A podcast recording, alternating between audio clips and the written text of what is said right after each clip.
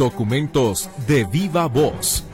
Son las entrevistas que Radio Metrópoli ha seleccionado para presentarle en este resumen. A continuación hablan quienes hacen la noticia.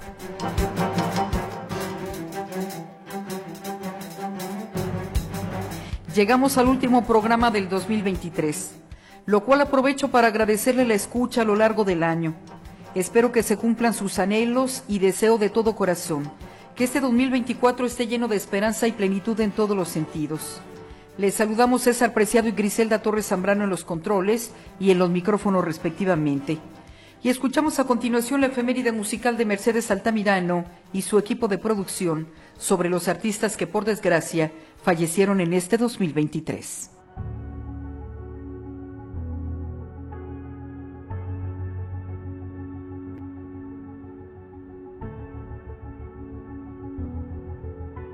Hoy queremos recordar en el sonido de la música a quienes en este ámbito dejaron un importante legado en vida y que se nos adelantaron en este 2023 que está a punto de expirar.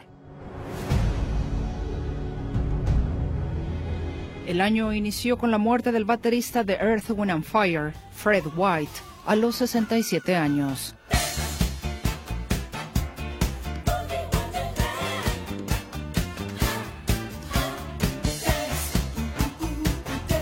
El día 10 de enero, una meningitis le arrebata la vida a los 78 años a uno de los guitarristas emblema del grupo The Yardbirds y quien participó con decenas de artistas en sus producciones, el británico Jeff Beck.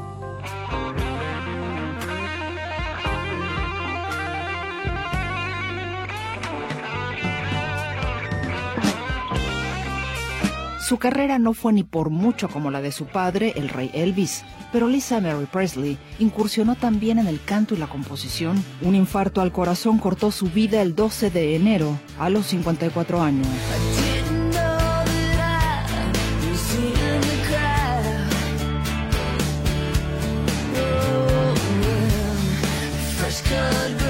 También el día 12, el canadiense Robbie Bachman, baterista y miembro fundador de The Bachman Turner Overdrive, fallece a los 69 años de edad.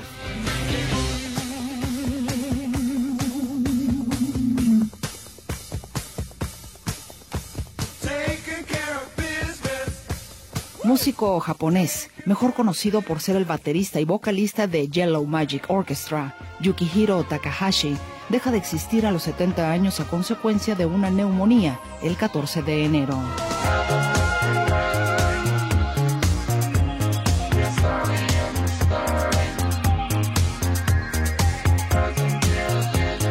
El día 18, a los 55 años, muere Van Conner por neumonía, bajista y cofundador de la banda de rock alternativo Screaming Trees.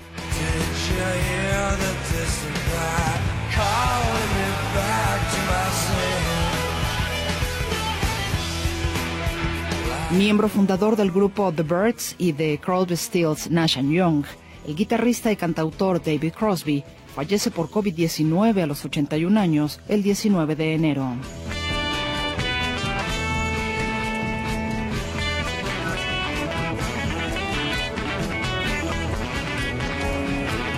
El día 28, a los 73 años, el guitarrista y cantante del grupo Televisión, Tom Verlaine, se despide del plano terrenal.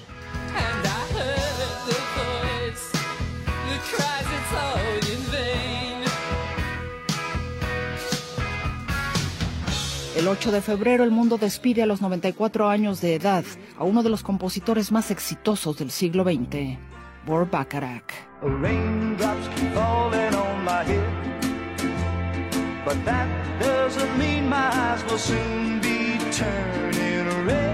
Actriz y cantante de la época de oro del cine mexicano, Marilú, conocida como la muñequita que canta, dejó de existir a los 95 años, el 16 de febrero. ¿Para qué quizá en otro amor hay la dicha mayor que se pueda El primer día de marzo marca la muerte de la controvertida actriz y cantante Irma Serrano. Un infarto le quita la vida a la tigresa a los 89 años. 15 años tenía Martina cuando su amor me entregó a los 16 cumplidos, una traición. Fotógrafo, productor, pero conocido particularmente por ser el bajista de la banda británica Pulp, Steve McKee, muere el 2 de marzo a los 56 años.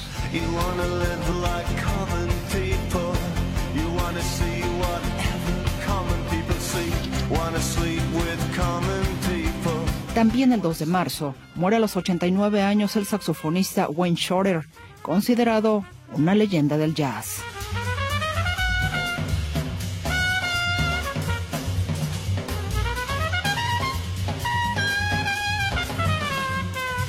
Sobreviviente del accidente aéreo que en 1977 le arrebató la vida a varios de sus compañeros del grupo Leonard Skinner, su guitarrista, Gary Rossington, de 71 años, se unió a ellos el 5 de marzo.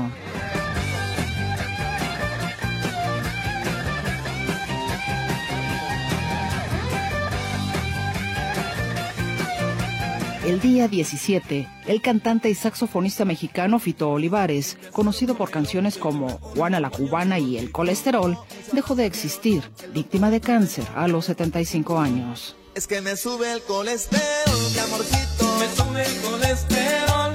Es que me sube el colesterol, mamacita. Me sube el colesterol. De él se decía que era inmortal. Nadie lo es. Javier López Chabelo, el amigo de todos los niños, se despidió de la vida a los 88 años, el 25 de marzo. Es el primer año que voy a la escuela.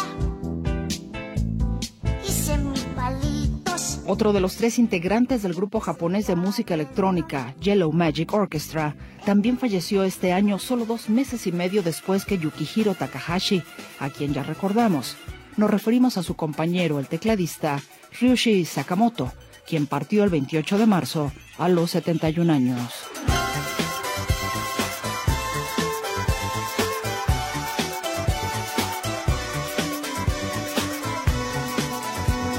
El 30 de marzo, después de una larga enfermedad, muere a los 73 años Ray Shulman, bajista, compositor, productor y cofundador de la banda británica de rock progresivo Gentle Giant.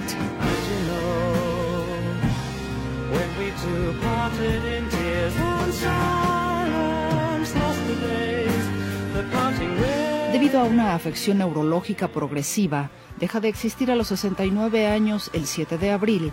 El guitarrista de The Alan Parsons Project, Ian Burnson.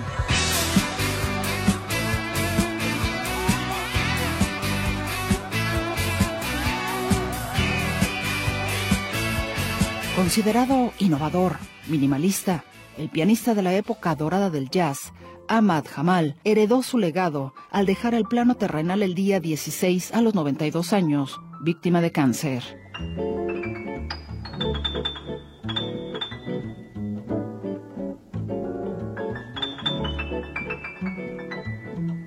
Cantante, actor y activista. El 25 de abril, el rey del calipso muere a los 96 años. El rey ha muerto. Viva el rey, Harry Belafonte.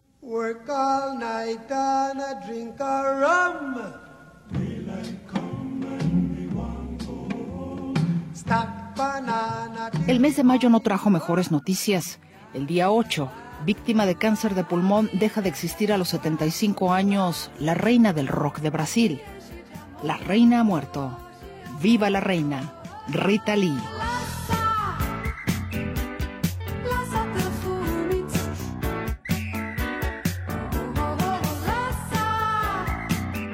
El último integrante de los Scatalites, el saxofonista jamaiquino Lester Sterling, murió el 16 de mayo a los 87 años. También fue el último de los músicos fundacionales para el reggae y el ska que se vistieron de luto.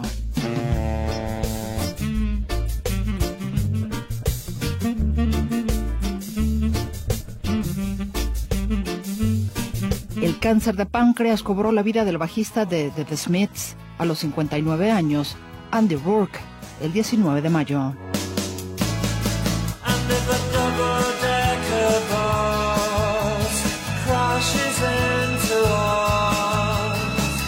El 23 de mayo, Sheldon Reynolds, guitarrista, cantante y compositor de Earth, Wind and Fire, voló alto a los 63 años.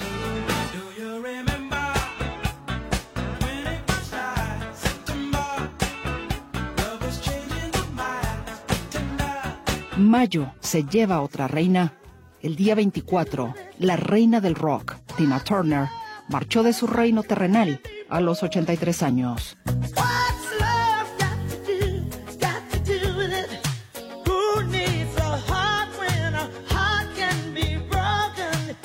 Este 2023 se llevó a otra de las cantantes distintivas de la época de oro del cine mexicano. El 4 de junio, la chaparrita de oro, Dora María, se despidió a los 89 años. Échale un quinto al piano, peseta de un calor, y véngase mi viejo en medio del salón. Bailemos esta polka y la rumba... Se definía a sí mismo como un pianista rural folk. Lo cierto es que el 4 de junio, George Winston dejó de dibujar con las teclas de su piano los paisajes naturales a los que dedicó sus composiciones, al morir a los 73 años.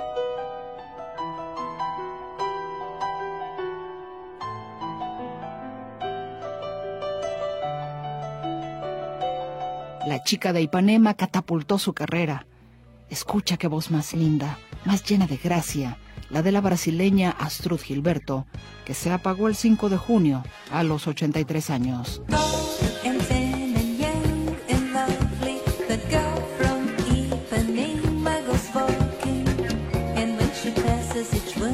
En el sonido de la música seguiremos recordando más adelante a aquellos que llenaron de notas nuestras vidas y que se adelantaron este 2023.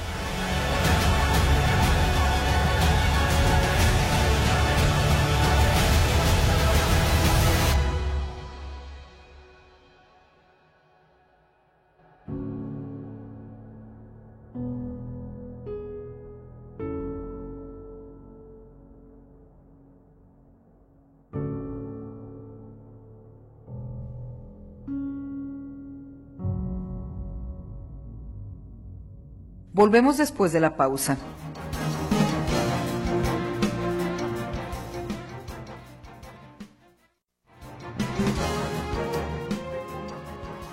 La Cruz Roja se sumó a la venta y aplicación de la vacuna contra COVID-19. Seguro usted se preguntará quiénes deben aprovechar la comercialización del biológico, por lo que a continuación le presento la siguiente nota informativa sobre esta nueva etapa en el país. Las vacunas fueron las únicas capaces de frenar el paso destructor de la pandemia de COVID-19, la cual no solo afectó la salud de la población mundial, sino que dejó un saldo de miles de muertos y severos estragos en la economía. A casi cuatro años de la crisis sanitaria, desde la semana pasada México registra la comercialización del biológico de laboratorios Pfizer, el cual se distribuye y aplica en farmacias Guadalajara, del Ahorro, Benavides y San Pablo. Sí, es una buena noticia, sin lugar a dudas. Hubiera sido mejor noticia el que de nueva cuenta el gobierno federal las hubiera tenido disponibles para la población, particularmente para la población más vulnerable. Pero es una buena noticia, sin lugar a dudas, porque se trata de un gran biológico, una vacuna que protege eh, particularmente eh, contra las nuevas variantes que fueron surgiendo a lo largo de los meses, a lo largo de los dos y medio, tres años eh, de la pandemia de COVID-19. El infectólogo y exdirector de los hospitales civiles de Guadalajara, Héctor Raúl Pérez Gómez, indica que estas vacunas son las mejores desde que apareció la pandemia en marzo del 2020 por lo cual recomienda aplicarse a las personas mayores de 65 años, sobre todo si tienen comorbilidades como diabetes e hipertensión. No, no es como comenzar de cero.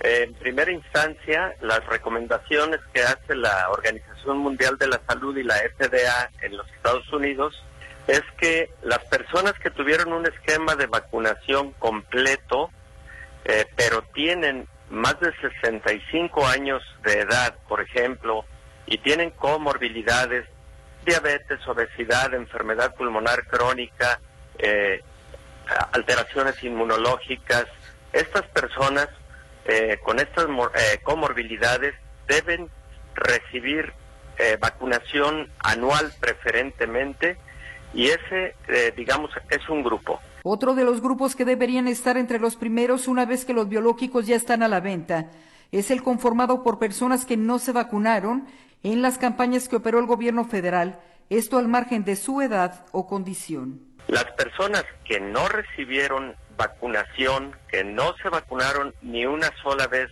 contra COVID-19, independientemente de la edad, eh, deberían de optar por recibir esta vacunación, eh, particularmente porque, eh, insisto, son vacunas adaptadas a los momentos actuales con respecto a los virus circulantes. Y las personas que recibieron vacunación completa y no tienen factores de riesgo, estas personas pueden vacunarse, por supuesto, pero eh, diría que son las que eh, menos necesidad tendrían en este momento de recibir un refuerzo de esta, de esta vacuna.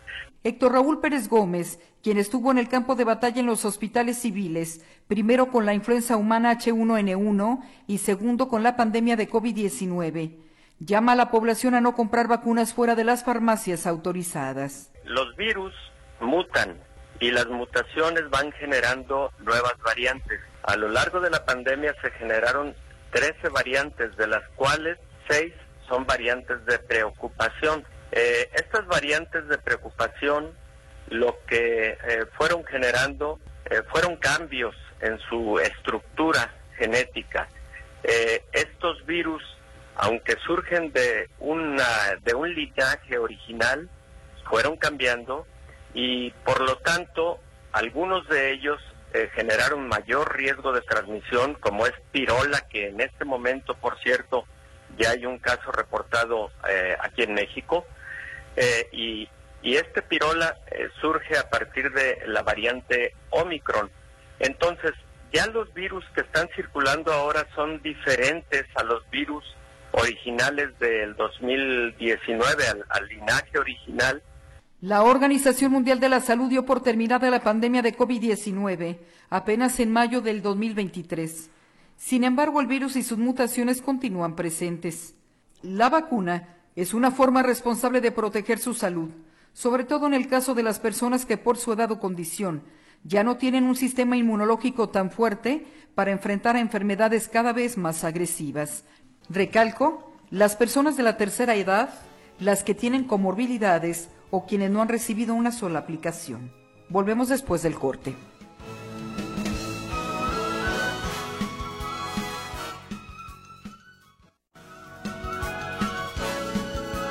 Fueron varias las controversias con el Poder Judicial y Legislativo que este año enfrentó el presidente Andrés Manuel López Obrador, quien perdió la mayoría de los casos, algunos tan importantes para la 4T como su plan B electoral. Esto indica la periodista y abogada Surya Palacios en la siguiente conversación con el auditorio de Radio Metrópoli. Platícanos un poquito de este trabajo.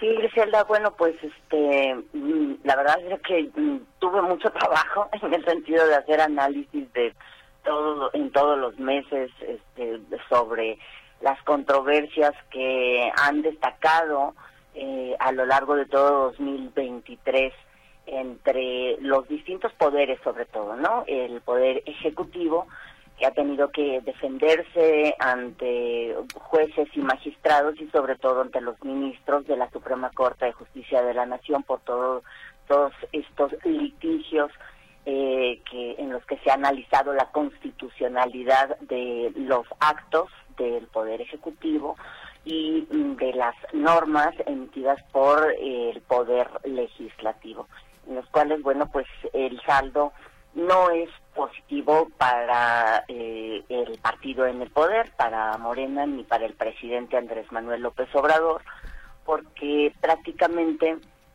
pues, por ejemplo, la Corte solo le dio la razón en un solo asunto, que es el tema del reparto de los nuevos libros de texto de la Secretaría de Educación Pública.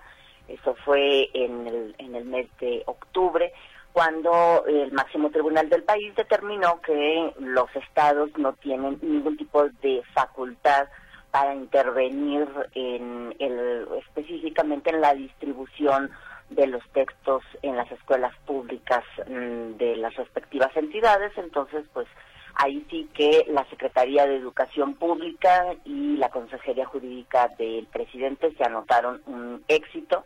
Destaca Eh, no solo por, porque son importantes los libros de texto gratuitos que llevan millones de niños y adolescentes en nuestro país en las escuelas públicas, sino porque, bueno, pues destaca porque es el único tema en el que mm, la autoridad, el Poder Ejecutivo Federal, no transgredió la Constitución.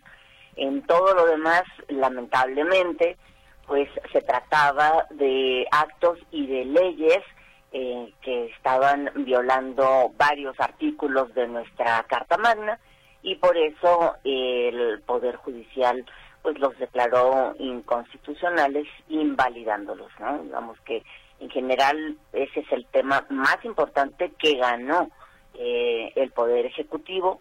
Y todo lo demás pues prácticamente fueron varapalos de parte del Poder Judicial de la Federación. A toda una serie de, normas y, eh, y, de actos del Ejecutivo que pues al transgredir la Constitución pues deben de ser de ser invalidados, lo cual nos habla de que tenemos una, hasta el momento, por fortuna, todavía tenemos equilibrio en, en, en, el, en los, entre los tres poderes que conforman el gobierno de nuestro país. Sí, eh, Surya, ¿qué es lo que se advierte en estas eh, eh, resoluciones? Falta de, habilidad política, de conocimiento de la ley, de que se siguen dejando las redacciones de las propuestas legislativas a manos de los asesores más que de los legisladores, o qué se pudiera pensar en estos casos, porque pues estos revés, estos reveses que le dan a, a los legisladores, pues no deben de tener una, una fundamentación, no tienen origen. Sí, em, el origen es, em, yo creo que no tanto que no conozcan eh, la Constitución ni que carezcan de una técnica legislativa. En el, en el Congreso, los legisladores de, de Morena y sus aliados, el Partido del Trabajo y el Partido Verde Ecologista de México, sino que se trata de un, de un ejercicio autoritario del poder es decir, eh, tienen lamentablemente la idea de que por el hecho de que fueron eh, votados los legisladores por una buena parte de la ciudadanía, se les eh, tienen la facultad o tendrían la facultad, tienen esta idea errónea de que su visión jurídica es la que debe de prevalecer, cuando en realidad eh, desde el primer momento en que cualquier diputado o senador toma eh, el cargo, pues mm, protesta cumplir y hacer cumplir la Constitución. Entonces, eh, en específico, por ejemplo, creo que algo muy importante que se dio en, en, este año fue la anulación en junio de parte de la Suprema Corte de Justicia de la Nación del Plan B electoral del presidente Andrés Manuel López Obrador, toda una serie de reformas que envió como iniciativa el presidente al Congreso y que fueron fueron aprobadas eh, por la mayoría legislativa de su partido y que al final de cuentas pues fue invalidado de manera completa, expulsado del sistema jurídico de nuestro país porque mm, violaba la Constitución. Eso eh, nos habla de que en realidad de, lo que las intenciones eran hacer un ejercicio abusivo del poder, en quitarle facultades al Instituto Nacional Electoral y pues afectar en, en, términos generales la democracia incipiente y con muchísimos errores este, y muchas cosas por mejorar que tenemos todavía en México.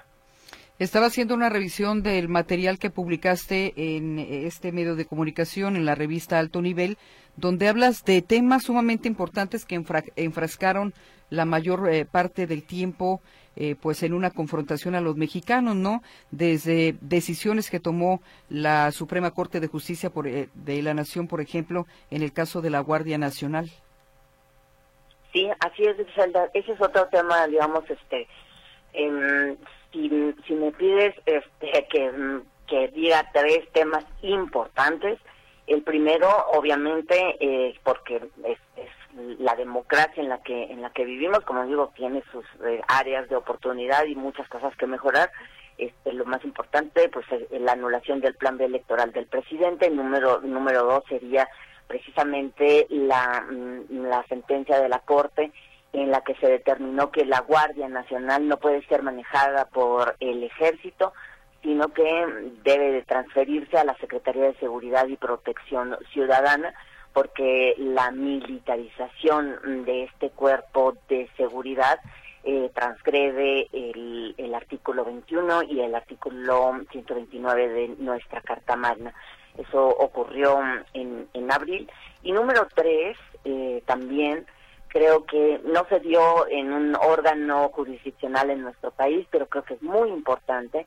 Durante 2023 México fue condenado en dos ocasiones por la Corte Interamericana de Derechos Humanos, una en enero y otra en abril, en dos casos distintos, pero que coinciden en, en el fallo de, de la Corte Interamericana de Derechos Humanos, en los que se señala que el Estado mexicano viola la, los derechos fundamentales con las figuras del arraigo y la prisión preventiva oficiosa que deberían de ser eliminadas de nuestro sistema jurídico. Así lo ordenó en sus dos sentencias la Corte Interamericana y creo que pues también resalta porque poco se ha hecho en ese sentido en, en cuanto al trabajo que debe de, de llegar tanto al Poder Ejecutivo como al Congreso Legislativo para modificar la, las leyes que tenemos en estas figuras, la prisión preventiva oficiosa y el arraigo, que bueno, pues este, están claramente eh, violando derechos humanos, no solo de nuestra Constitución, sino también de, la, la Convención Interamericana sobre Derechos Humanos. ¿Habría el año entrante una corrección de rumbo? ¿Se esperaría de parte del legislativo para que esto ya no ocurra? ¿El proceso electoral pudiera ser a lo mejor una cuña para que se limiten en sus propuestas eh, legales eh, así tan tan aventuradas como decías o, pensando que ellos son los únicos y omnipotentes o precisamente por lo mismo de las elecciones seguiremos viendo propuestas legislativas agresivas en el, en el Congreso de la Unión y el Senado. Yo creo que sí, Víctor, lo vamos a seguir viendo, aunque se sepa que muchas de, de, las propuestas, por ejemplo, que ha anunciado este el presidente López Obrador, que dijo hace unas semanas que se que iba se iba a adelantar en, en algunas propuestas de re, iniciativas de reforma a la Constitución por ejemplo, el, tema que ha planteado López Obrador de que los jueces, ministros y magistrados sean electos mm, por el voto popular. Eso se requiere una reforma a la Carta Magna y obviamente pues Morena desde 2021 no tienen mm, en la Cámara de Diputados mayoría eh, calificada las, este, para aprobar una reforma constitucional. Para ello se necesita la oposición.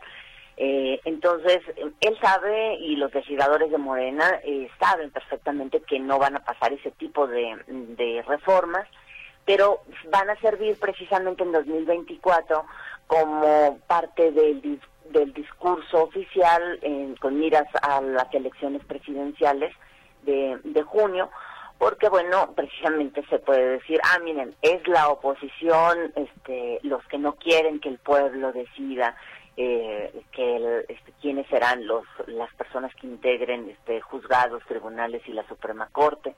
Es la oposición la que se opone a este a transformar la justicia en el país. Digamos, esas son digamos las frases ya eh, que podemos ir adelantando que se dirán este por parte de del oficialismo cuando eh, eh, lleguen este tipo de iniciativas al Congreso y pues sean rechazadas porque pues no no se alcanza la mayoría que se requiere para, mm, para reformar la Constitución. Eso, bueno, yo creo que, que seguirá. Y también, bueno, hay que esperar litigios que se vienen en el tema de los desaparecidos, este gra gravísimo flagelo que tenemos en nuestro país que enluta a miles de familias mexicanas que están buscando a, a sus familiares creo que eso ya se va a judicializar, este, los cambios que se han hecho al Sistema Nacional de Búsqueda, el, el padrón que existe, que han borrado y han desaparecido a los desaparecidos de parte del gobierno federal. Ese es un tema que todavía no llega a los tribunales, pero que seguramente va a ser eh, motivo de varios, sino uno de varios litigios el, el, en el próximo año que ya está por comenzar. El arranque del 2024 no estará exento de controversias, ya que el presidente López Obrador adelantó que en febrero presentará una serie de iniciativas para reformar al Poder Judicial, en las que se contempla voto popular para elegir a jueces, ministros y magistrados. Una pausa.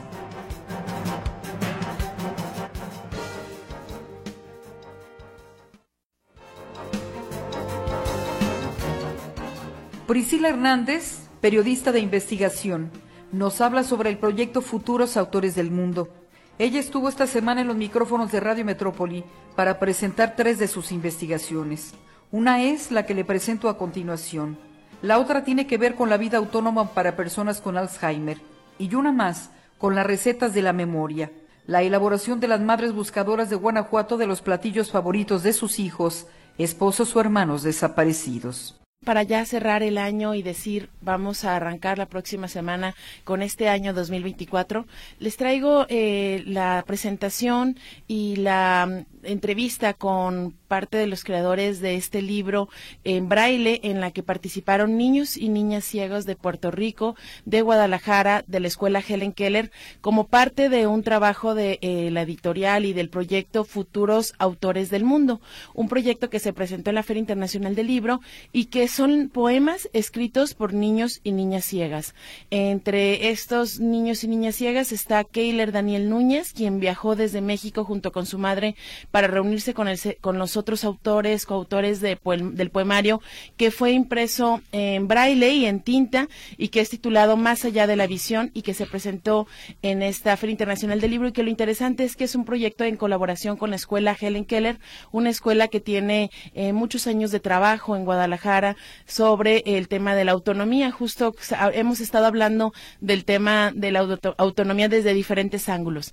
Bueno, justo uno de los puntos donde me parecía interesante cerrar es la autonomía para la creación porque si creamos podemos sentirnos también autónomos, independientes y la creación nos permite también mostrar parte de nuestra historia, de nuestra vida. Así que el día de hoy vamos a hablar sobre ello y vamos a conocer la experiencia que tuvo este autor, Keiler Daniel Núñez, a través del proceso que tuvieron en el taller para poder crear poemas y que quizás es uno de sus propósitos del 2024, que están ahí y que quiere hacer algo diferente. Bueno, creo que era muy interesante poner en esta historia, porque a través de la voz de Keiler podríamos pensar qué he hecho diferente yo este año y si no lo he hecho, qué puedo hacer el próximo año distinto. Eh, me avisan si, si vamos a escuchar entonces a Keiler Daniel Núñez, que nos cuenta cómo es que empezó la creación de este poemario. Después de tomar el taller ellos trabajaron, hicieron su poesía, se los corregimos, volvieron a, hacer lo que tenían que hacer, o sea, tal cual un autor pasa un proceso editorial. Ya entonces una vez estuvo listo, pues por un lado, eh, eh, tanto la madre, por ejemplo, como en el caso de Deli, que es su madre, o en el caso de los chicos de Helen Keller, la profesora nos los tradujo al lenguaje natural, ¿verdad? Normal que nosotros usamos, el tinta, vamos a decir y pudimos, eh, bueno, corregir y después volvimos entonces a pasarlo a braille y el libro tiene una particularidad muy bonita porque es tanto en braille como en tinta y tiene ilustraciones para que los que podemos ver también podamos apreciar el talento de estos niños. A quien escuchamos es a Keila Jiménez, quien es quien ha tenido esta idea de avanzar en el proyecto Futuros Autores del Mundo y quien habla de la importancia de ser que los proyectos donde participen los niños y las niñas sean para ellos, pero que sean libros en el que se considere el proceso de creación como un proceso como cualquier otro autor. Escuchemos ahora a Keiler Daniel Núñez, quien nos habla justo de cómo es que empezaron en este proceso. Mi madre conoció a Keila, a su fundación, y eh, se inscribió para que yo fuera, para que yo hiciera el taller. Entonces hicimos un taller virtual y el profesor Joan Lau, eh, un profesor taiwanés, nos explicó cómo hacer la poesía y que no tenía que rimar. Entonces yo busqué inspiración, eh, una musa y me concentré. En este caso mi musa es mi ángel, mi mamá. Yo me inspiré en ella, la tomé como un ejemplo a seguir y pienso que ella es mi ángel protector. Keila González, quien es la eh, impulsora de este proyecto Futuros Autores del Mundo, que ahorita mismo nos está escuchando desde República Dominicana. Un saludo para ella. Y bueno, nos comenta que este libro eh, fue creado por autores que tienen edades entre 9 y 13 años y Keiler tiene 13 años. Esto es interesante porque permite entonces también entrar etapas en las que muchas veces se piensa que para crear tienes que tener ya cierta experiencia, adultez y que entonces se limita los procesos de creación muchas veces en esta idea adultocéntrica. Eh, Keila González nos platica de cómo este libro apuesta a los procesos de incremento también de lectura en América Latina. Incluso cuando estaba escribiendo yo le quise dar algunas opiniones y me decía, es que soy yo que tengo que escribirlo. No. Pues la verdad es que como padre tenemos que, que dar, como dicen, el beneficio de la duda a los niños. Si ellos eh, creer que ellos son capaces de hacer las cosas. Claro está, como padre cuando vemos que las cosas no van bien podemos opinar y decirle, ¿te parece esto? No querer imponer lo que nosotros queremos, sino ser amigos de ellos y decirle, ¿te parece si cambiamos esto por esto? Y ahí pues ya le damos, es como una sugerencia, pero si ellos no están de acuerdo, pues debemos respetar, porque es su tiempo, eh, eh, es su espacio, es lo que ellos creen y no podemos venir a frustrarle a, a ellos lo que ellos imaginan, su imaginación, que es lo más importante, de verdad que sí. Deli Jiménez es la madre de Keiler Daniel Núñez, quien también viajó desde República Dominicana a Guadalajara.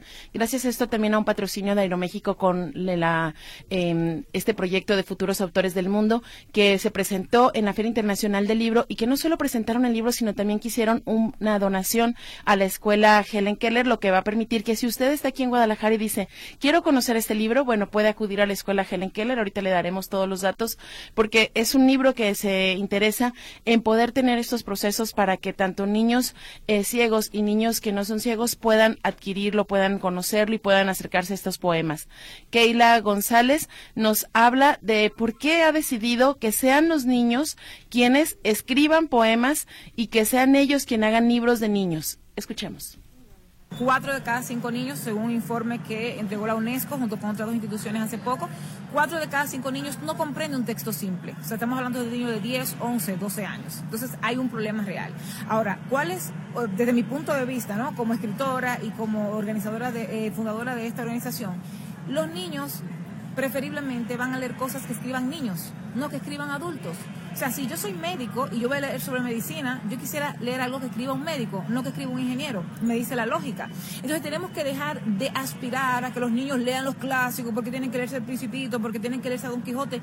No, yo creo que eh, lo importante es que lean para que puedan comprender, para que se motiven a escribir. Entonces, eh, lo que nosotros hacemos en nuestra fundación es que aparte de que ellos son cuentos y poesía escritos por niños, para niños, también inspiran a otros niños. ¿De qué van estos poemas? ¿De qué se escribe? Bueno, Keila nos explica de qué van los temas que, que están expresados en este poemario.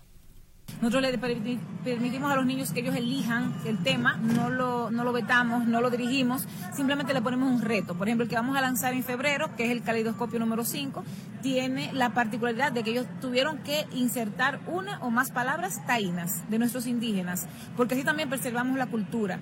Por ejemplo, en, en, mayo pasado lanzamos un poemario en maya y español con unos niños de una comunidad de Tulum aquí. Yo me identifico mucho con, con México, amo México, amo su comida, su gente, todo. Entonces, en mayo también lanzamos un poemario en, maya y, en, español, como te dije, y siempre, o sea, buscamos la manera de que ellos eh, puedan crear libremente, pero también poniéndoles sus retos, porque eso se trata, el, el, que ellos puedan convertirse en escritores mañana. O sea, estamos buscando, mi fundación lo que hace es que busca los escritores y los pensadores de mañana, sin importar su condición. Esta es una parte muy importante porque el proyecto que ha impulsado Keila González lo que busca es tener la posibilidad de ver desde la inclusión la existencia de procesos de creación sin necesidad de que los adultos seamos el centro o seamos los que estemos manejando todo. Y en este caso, Keiler habla de estos procesos que muchas veces están ah, obstaculizados por el prejuicio y me parecía interesante cerrar con estos dos audios que, que nos va compartiendo. El primero es donde habla de aquellas cosas que las personas que no tienen discapacidad creen sobre las personas con discapacidad.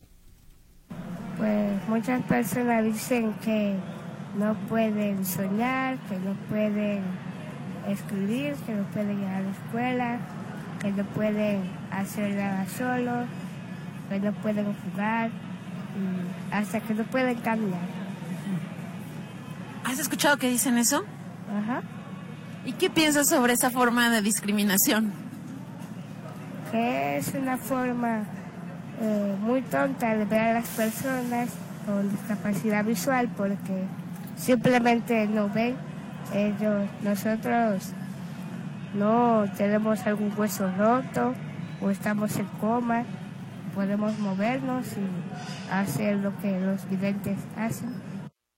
Y como les decíamos, empieza ya en los propósitos 2024 y en este caso me parece interesante los procesos de creación. Y Keiler nos invita a pensar en aquello que nos gustaría escribir y, ¿por qué no, escribir un poema? Pues yo los invitara a inspirarse, a escribir algún poema, a leer también y a que cambien su manera de pensar equivocada.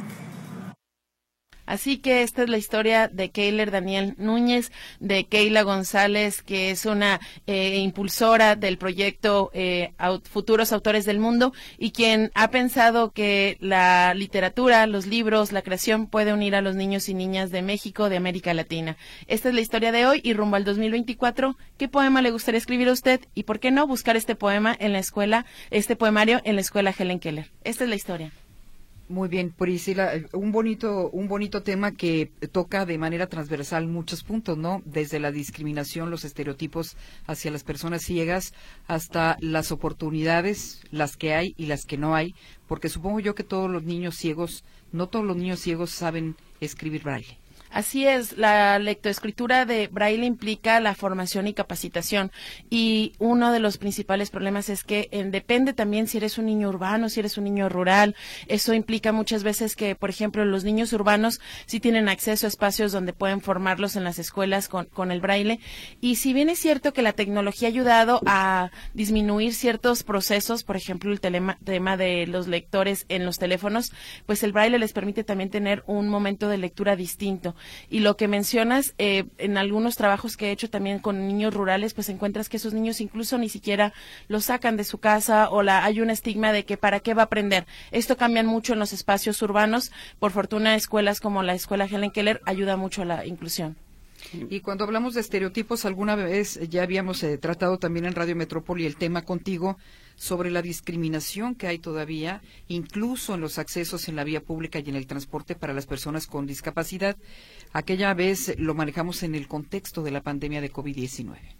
Así es, y justo es interesante cómo los procesos de la pandemia, este taller se dio en virtualidad y eh, eso permitió también en un momento que pudieran tener mayor acceso a la formación del, tallerista y que fuera un trabajo entre República Dominicana y México. Y en el caso de, la pandemia, creo que hay muchos temas pendientes que tenemos que reflexionar. Por ejemplo, el tema de atención médica eh, con lengua de señas o en braille. Eh, ya hemos pasado ese momento de pandemia y cerramos el año pensando que no ocurrió eso, pero todavía hay poca accesibilidad en los espacios médicos y yo diría en particular para las personas sordas es uno de los procesos más complicados muchas veces. Médicos y judiciales. Así es. Que no hay, hay no este, hay intérpretes. Y en la parte de la lectura también hacer eh, un paréntesis en el sentido de que tanto para niños con alguna discapacidad como para en general a todos los menores, esta parte de la lectura que se llama horizontal, de que no sea de que yo te digo, te impongo, te entrego un libro y, y recétatelo, no mejor llevarlos y que lo escojan o sugerirles o que ellos se enteren de los temas y decidan qué quieren leer, porque eso les da más libertad, incluso creativa, ¿no? Que se involucren en el tema y quieran empezar a buscar lo que ellos quieren aprovechar y disfrutar, si no, los motiva. Eh, eh, es que si algo eh, debimos haber aprendido este año y también con la experiencia de la pandemia, es que tenemos que eh, no solo escuchar, sino dejar que los niños hablen, porque en este mundo, en, en la actualidad, son los adultos quienes hablan por ellos y a veces son totalmente cosas diferentes lo que uno piensa de cierta cosa. Así es. Exacto, y que esto es súper interesante, que les permitieron elegir el tema y que les permitieron que su proceso de co-creación fuera eh, autónomo, pero que también guiado como cualquier otro editor que recibe, eh, cualquier otro autor que recibe su edición, que recibe intercambio de ideas, y me parece que es un, es un un buen estimulante pensar que este libro del poemario Más allá de la visión sea un espacio en el donde los adultos no somos el centro, ¿no? Y donde no somos los protagonistas. Sí, Priscila, ¿sabes si este ejercicio se replica en otra ciudad o solamente Guadalajara fue como el, el laboratorio? Guadalajara fue el laboratorio con, en este caso, hay otras experiencias como platicaba con, con comunidades mayas, pero en este caso, por ahora, y justo acá que nos está escuchando eh, Keila González, le preguntaremos si hay otra a futuro en México o si vuelven a Guadalajara? Muy buena pregunta. Sí, sí, sí, para saber si puede aplicarse en otras ciudades, tanto grandes como medias, ¿no? Porque igual la idea sería que el mismo conocimiento y estas oportunidades lleguen a las personas que no tienen todos esos servicios y tienes toda la razón, en las comunidades rurales es una segregación tremenda de las personas con cualquier discapacidad porque pues ya consideran que como la visión a lo mejor es de no tiene la fuerza o la habilidad para estar junto a mí en lo que hago en el campo, en a lo que me dedico, pues mejor que se quede en casa, pero es sacarlo de todo el contexto de la familia y eso es muy grave. Sí, e incluso en algún momento un trabajo que hice en la Huasteca Potosina, era muy interesante ver que te, te decían, la, el niño sí va a rehabilitación, en este caso discapacidad motriz, pero la niña no. Y la niña sí la dejaban en casa, la niña no iba a ningún tipo de rehabilitación y el niño sí lo llevaban. Se agudizan mucho los estigmas, los prejuicios y justo pues agradecer mucho el espacio porque definitivamente la radio permite que muchas personas con discapacidad puedan tener este espacio de autonomía, de intimidad para escuchar el contenido que desean y no el que es impuesto. Nos está contestando eh, Keila González que se pueden unir los padres en, a través de futuros autores del mundo y que están buscando justo apoyo para poder expandir el proyecto. Así que les dejamos, les vamos a compartir en las redes, si es posible, el de futuros autores del mundo. Ahorita les compartimos la, página. Y saludos para ella, eh, que está en estos momentos en República Dominicana. Así es, que nos escucha hasta allá y pues muchas gracias porque fue muy interesante cómo, cómo pudimos hacer vínculo de eso de que una historia te une con otra. Alguna vez alguna historia, eh, entrevista, alguna entrevista con la Escuela Helen Keller y así pudimos hacer contacto con ella. Muchísimas gracias. Cualquier día es bueno para intentar cambiar y mejorar su propia vida y la de su familia. Por eso, al margen de los propósitos de Año Nuevo, yo le deseo que con el 2024 haya amor, esperanza, salud, dinero y sentido. Y le digo sentido porque me parece que esto es clave para que viva una vida feliz y plena. Gracias por el aprendizaje que nos dejó el 2023. Bienvenido 2024. Pásela bonito y muchas felicidades.